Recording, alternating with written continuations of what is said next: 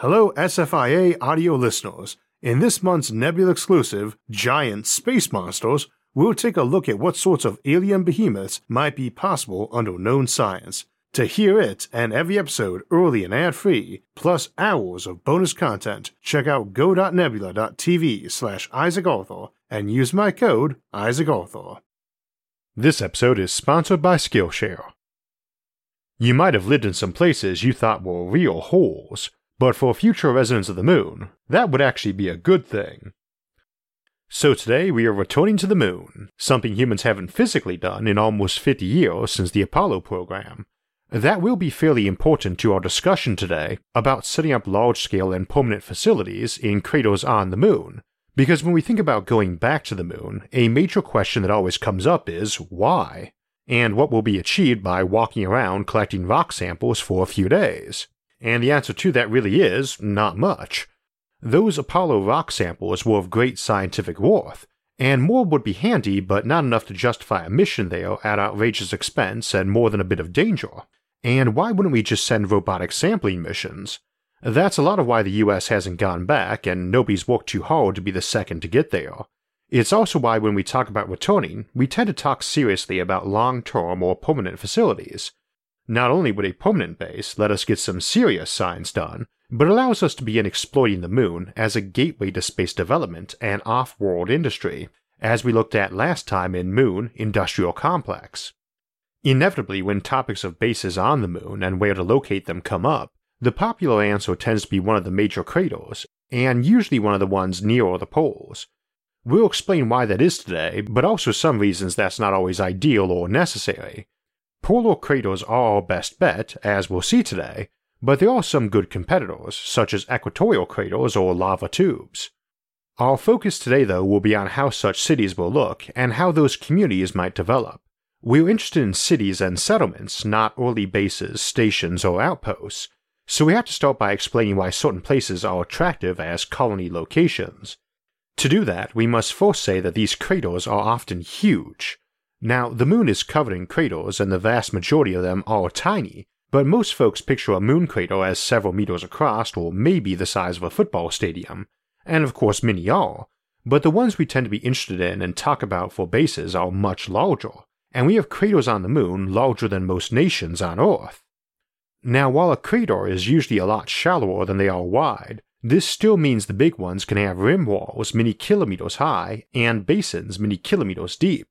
That tends to make us think of big domes over these mostly circular craters, be it the small ones or big ones.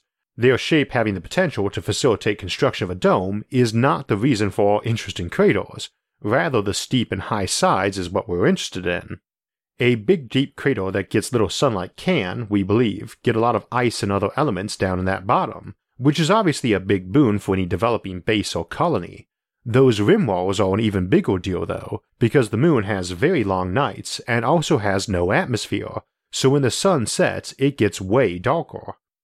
If you're on a mountain, you'll see the sun set later than those on the ground do, and not by a small amount either. This is even more the case on our airless moon that is a lot less wide than Earth and much more sharply curved.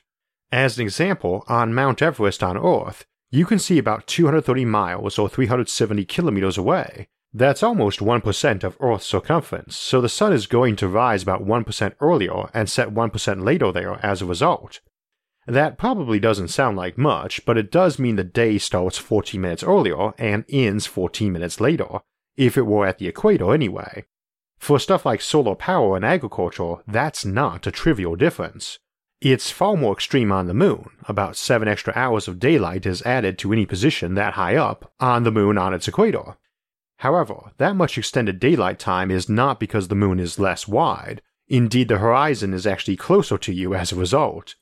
If you transplanted Mount Everest to the moon, you'd only be able to see half as far before the horizon was reached, and that horizon distance covers when the sun sets or rises. Rather, what mostly controls that altitude induced extension of day length is that the moon's day is a month long. So being up high is less effective than on Earth for letting you see far distances, but that's more than counteracted by that really long day. The reverse is also true, that being in a crater at the bottom will massively shorten your horizon and thus your daylight hours too, which makes for a very big temperature difference between rim wall peaks, crater bottoms, and general lunar surface. There's obviously no sea level on the moon, not yet anyway. We can take advantage of that temperature difference by using heat engines, solar thermal power, to make some pretty efficient power generators, but more on that later. Now, I mentioned what these are like on the equator, but it's different at the poles. As an example, on a sphere that was spinning on the exact same plane as the Sun it orbited, no axial tilt, the North and South Pole never actually get dark. There is no rock rotating between you and your light source. Almost everything has an axial tilt, and indeed the Moon has one relative to Earth, which it orbits, and relative to the Sun, which Earth orbits. So the poles of the Moon do get dark.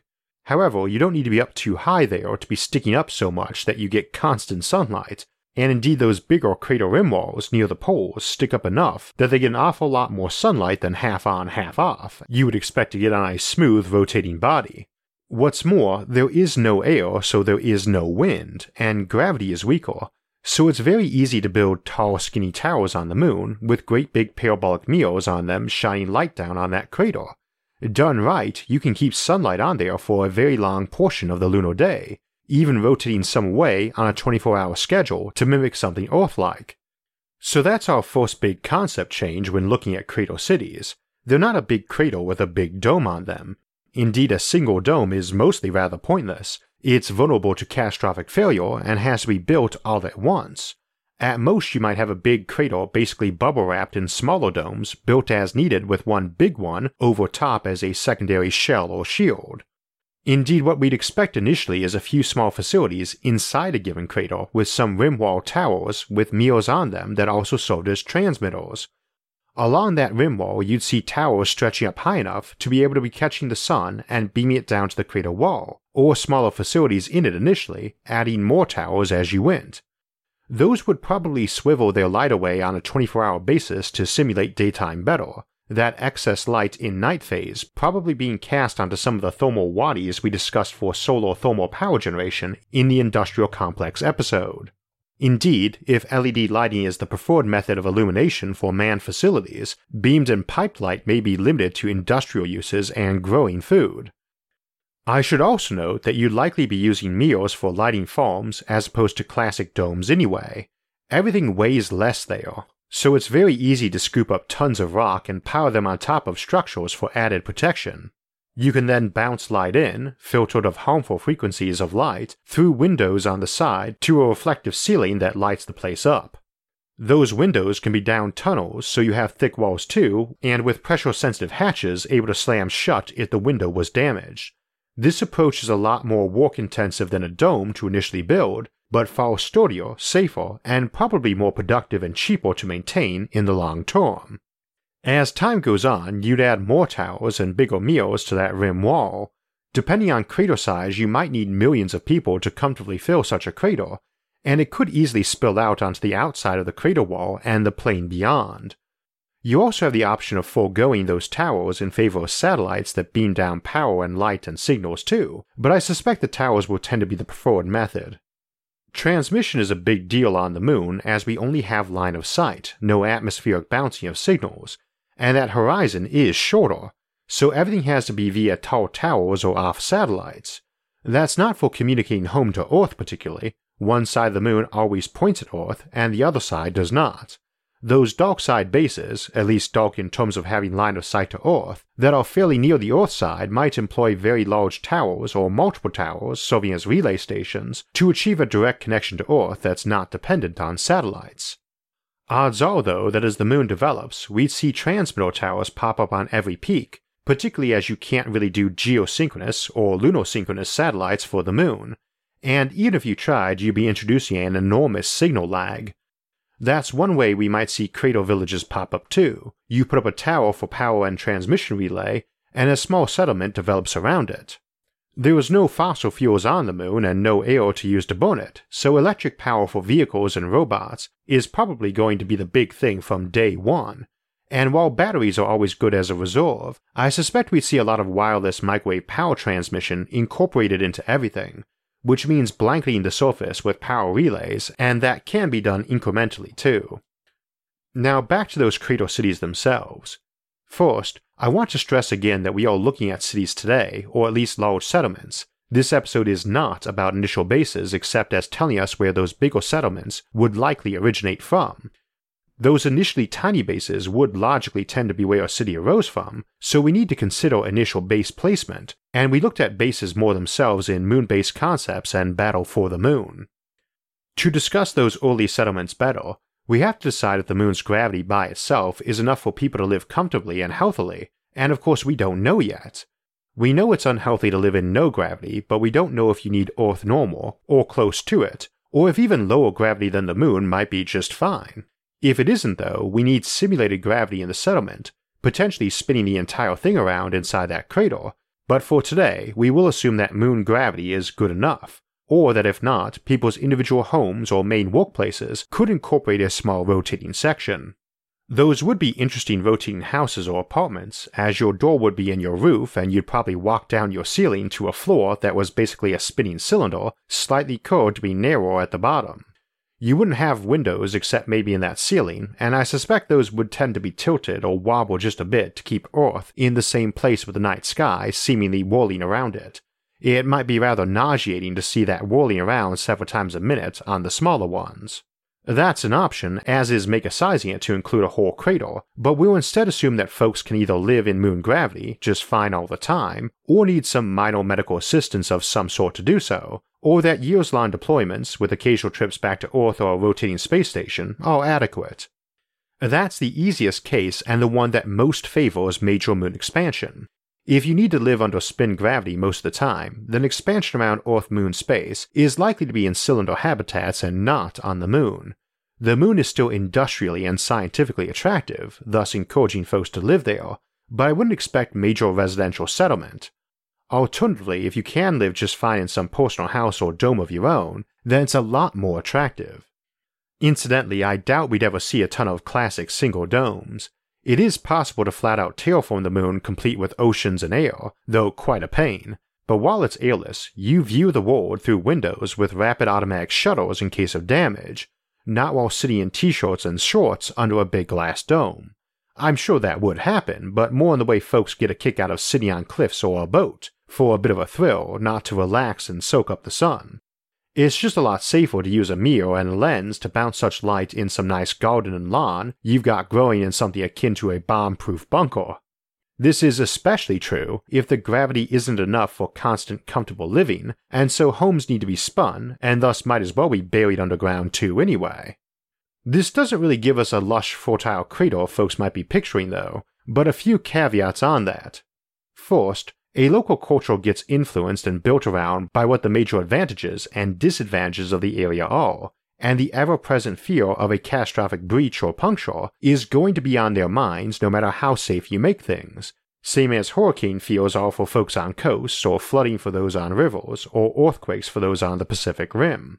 Expected to influence every aspect of their life, subtly or overtly. That might diminish with time, though. Micrometeors represent no true threat to a dome, and bigger ones are likely to be easily detected and vaporized by the sort of infrastructure we'd expect in place if the moon was seriously colonized. But customs and traditions, and building regulations, and the architecture and lifestyles resulting from them are likely to hang around long after the need is gone. Second, keeping that in mind, technology does improve, and especially where necessity drives it. As we mentioned in spaceship design, folks living in a spaceship have this same concern and might address it by just having ultra comfortable spacesuits as default clothing, complete with some self inflating head bulb that could trigger if the pressure dropped, or some life capsule drone following them around who could expand and swallow them if the dome ruptured and they got blown out. Indeed, it's pretty probable folks in the future, even just a few decades from now, will be used to being followed around everywhere by some sort of drone, or a whole posse of them, and the low lunar gravity will make buoyancy and lift of such drones easier. Third, technology improves, and we just won't have a bunch of crater cities on the moon this century, regardless of technology. Communities don't just emerge and grow that rapidly. Even if we got the tech and infrastructure to do this all tomorrow, it would still be generations before there were a bunch of major settlements on the moon. That's a lot of time for other technologies to develop and grow mundane and routine, like minor cybernetic augmentation that lets folks wander around a vacuum, conscious and somewhat safe for a few minutes, or having clothing that was literally made of a bunch of microscopic robots that just swarmed into whatever shapes you needed them to be, be it a spacesuit or a simple tool. I'd also not be surprised if a lot of folks just had themselves rebuilt so they could just live in an unpressurized hut and stroll outside onto the airless low gravity surface entirely casually, or at least virtually through advanced telepresence. Fourth, just because homes and workplaces and other places where folks spent most of their time might tend to be carved into a rim wall like some cave or bunker, doesn't mean the crater would be lifeless. Whether it's a big dome or a bunch of small ones connected together, that's perfectly fine for crops and parks, especially for farmland, where most of the farming is probably largely automated anyway. A catastrophic puncture just means the loss of one plot of land and the organics inside it. Not a good thing, but not some horrible headline reading Dome punctured, a dozen children sucked into the void. I would bet most craters would get terraformed and have a big lake at the bottom, meaning having a center island around the peak that often juts from the center of craters. This isn't just to be pretty either. You're very likely to be setting up your solar thermal power generation to initially take advantage of that cold crater bottom as one end of your heat reservoir for a heat engine to produce power, and as that expands, or if you're using nuclear power instead, it's nice to have a giant puddle of water to use as a cooling pond, and you could keep that evaporating and raining on the crater wall in a small single dome crater or pump the moisture around to other tiers of the crater domes. The center of the crater would also receive more radiation than the rim areas, which are shadowed by crater walls themselves. Then you'd probably have many tiered and individually domed levels, with doors and windows in them leading into homes and workplaces. This would probably sprawl out onto the exterior of rim walls and onto the plains, though likely in growing crater sprawls, as many of them touch or even combine, more like an upside down city with a foam of domes at street level and the buildings underground. Indeed, while there are a lot of big craters on the moon, as mentioned earlier, most are smaller, often craters inside craters, and a lot of these probably would be a single dome. You might dome a crater inside a crater or near your main crater and turn it into a stadium, for instance, Playing any ball games there is likely to be interesting, though, considering how long a ball, be it a baseball or soccer ball or volleyball, is going to spend in the air before landing. That might require some rather large stadiums as a result. I'd also not be surprised if a vacuum version developed a lot. There's nothing really stopping you from playing baseball in spacesuits, for instance. Ultimately, though, I think we'd still see those major habitats really being built into the crater walls, not down at their bottom or on their skin, but safely burrowed inside. It's just easier to have a mirror ray concentrate light and send it down a shaft that can automatically seal if punctured, to be spread out and bounced around inside some places safely tucked away under meters of sturdy rock, with large gardens and farms inside and out. Those would be rather beautiful gems for folks to look at from Rimwall and nearby orbital facilities, but on the Earth side of the moon at least, you'd always be able to see Earth right there anyway, so we might see more of this crater parks and farm on the far or dark side of the moon. Of course, these might serve as seeds to eventually terraforming the moon, but that's a topic for another day. A bit of a recurring theme we have for space colonization is that it will be very skill intensive, and in our increasingly knowledge and skill based future, it's going to be quite a challenge to ensure small groups of explorers or colonists have rapid access to all the information they need and in a format they can absorb most easily and quickly. Of course, that's a problem we have nowadays down here on Earth, too, and is where online videos and classes like those offered by Skillshare can be invaluable. Skillshare offers thousands of inspiring classes for creative and curious people on topics including illustration, design, photography, video, freelancing, and more. Running a graphics intensive show like SFIA and being trained as a physicist, not a graphic designer, I found their graphic design courses, like Aaron Draplin's 21 Tips for Speeding Up Your Design Workflow, to be incredibly helpful in improving my own work and Skillshare has classes to fit your schedule and skill level on many helpful topics. A premium membership is less than $10 a month and gives you access to that course and all the rest, and you can try it out for free. To sign up, visit the link in the description, and as a special offer, the first 500 people to use this link will get two free months of Skillshare Premium membership. Act now for this special offer and start learning today. So next week we'll head back deep into the far future to look at the end of the universe, the heat death, and ways we might postpone that. And in two weeks, we'll look at ways we might avoid potential catastrophes near our home in time and space, as we discuss climate change mitigation techniques for natural or artificial calamities, be it volcanoes, asteroids, or carbon dioxide. But before then, we have a bonus episode coming up this weekend where we'll explore how we might coexist with artificial intelligence. For alerts when those and other episodes come out, make sure to subscribe to the channel and hit the notifications bell. And if you enjoyed this episode, hit the like button and share it with others. And if you'd like to support future episodes, visit our website, isaacarthur.net, to donate to the channel or check out some of the awesome SFIA merchandise. Until next time, thanks for watching and have a great week.